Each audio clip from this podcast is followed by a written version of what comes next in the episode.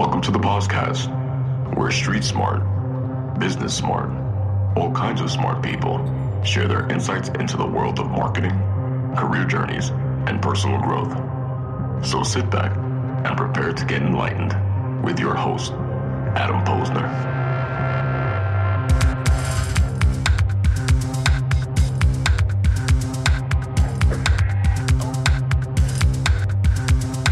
Hey everybody, and welcome back to the POZcast. So I want to do something a little bit different this week and take it back to the beginning and tell you my story. My name is Adam Posner, and I am a recruiter by trade, specializing in the digital marketing world with a focus here in New York City. Now, you may ask, what qualifies me to be an expert in this space? Well, first, before pivoting into recruiting, I spent fifteen years working in advertising and marketing. I've been hired, I've been fired, and I've hired people and I've fired people. I've been through the interview, hiring, and onboarding process more times than I could count, and now I'm in a great position to share my insights, advice, and stories to my listeners to help you harness your inner tenacity and drive your career forward. So let me bring you up to speed. Let's go back to April first, two thousand fifteen, a landmark date in the mo- in my life as the moment I made the greatest and most difficult decision in my career, the decision to make a change. Well, it was a lot more than a change. It was a pivot. After fifteen years as an account guy working at ad agencies and client-side marketing, I hit a wall professionally and personally. First, professionally, and this was the hardest, I finally made it to the agency that I always aspired to be at, the cream of the crop of my trade and the hottest shop around, VaynerMedia. Yep, working for Gary Vaynerchuk, and I was damn proud of myself for making that happen. However, after a few months in, I realized a couple of things were not quite right. First, chemistry is number one. It's essential that you vibe with the agency culture and your team. And as much as I tried to ration in my head that things were amazing, they were not. You know, I could Monday morning quarterback this for days, but looking back, it was not the ideal environment for me to succeed. Second, and I believe this is most important, is that I became self-aware of my strengths and my weaknesses. While I was always a good, solid account guy, you know, the younger kids, as anyone under thirty I like to call them, were running circles around me as far as their knowledge of social media marketing. Hell, these kids only knew, they never even knew what it was like to grow up without a cell phone. It was native to them and they owned it. I didn't know if I could keep up, and that was scary.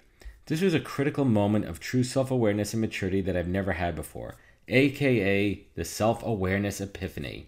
On a personal level, and this is where things get a little deep. You know, just bought a new house in the suburbs. My daughter was about three at the time, and life was getting real, real fast. I took a slight pay cut to land my dream job, and reality kicked in. That every penny was critical to sustain the baseline of my life. That wasn't really cheap. And a decent salary, you know, a standard salary was just not going to cut it. I needed to make a financial jump somehow, and a salaried job was not the answer. So many things were going on in my mind during this time, and at the same time, they were not going right for me at Vayner. I was not giving it my best. I was letting outside things affect me, and I was not bringing my A game. And I knew that things were going downhill fast. And that's exactly what happened. On April first, two thousand fifteen, I got fired from VaynerMedia.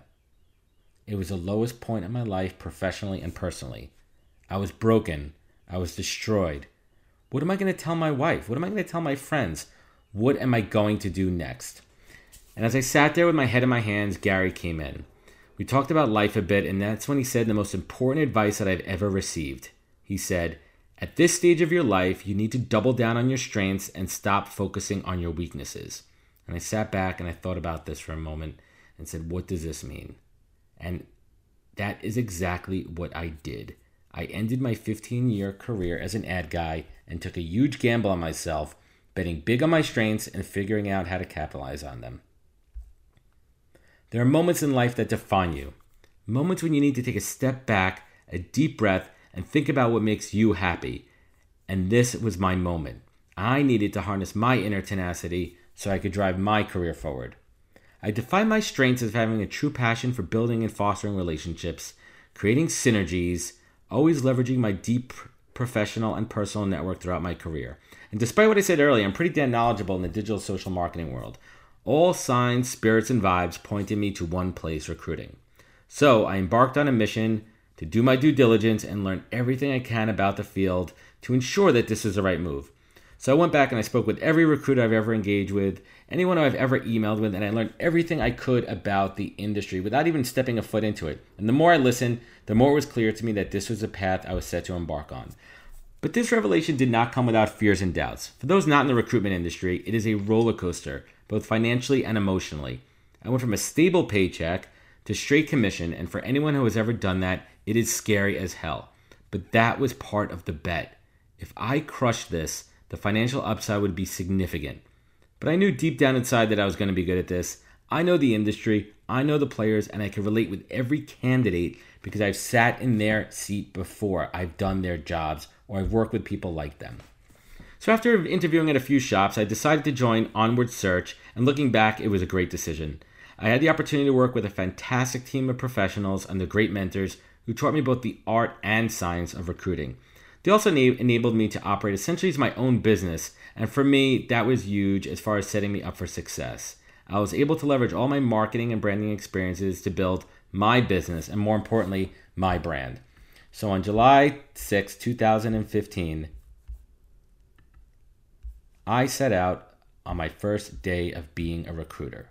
A rookie, day one at a new job, new career, new company, starting from zero. And that was super humbling, and it still is, as I was low man on the totem pole.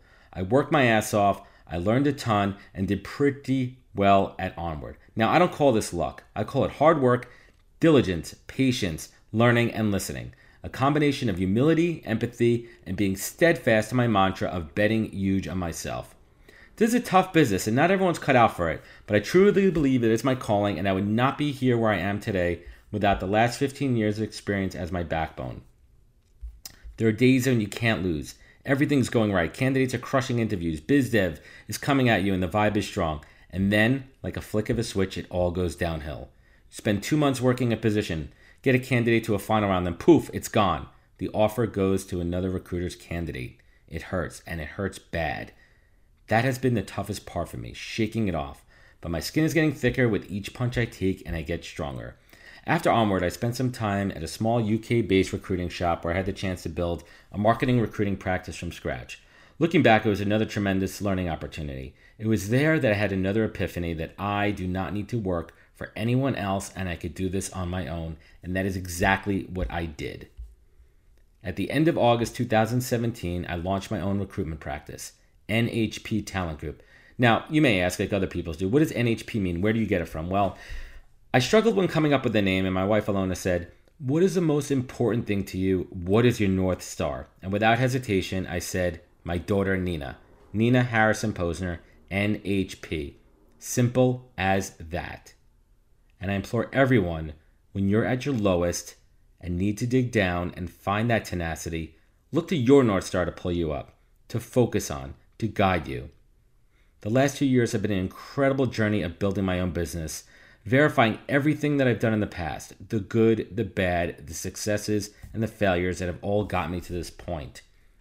My commitment to the long game, building, nurturing, and fostering relationships, doing things the right way every time has paid off. I've found my true calling, and I've been able to capitalize on my superpower as a true connector.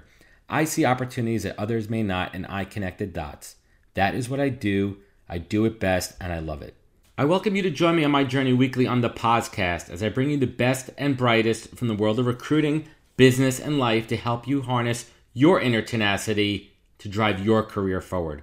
Upcoming episodes, I'll be joined by recruitment leaders, career coaching experts, leaders in the New York City entrepreneur incubator space, C M Os, and other amazing, insightful folks, all with the goal to help you in your career.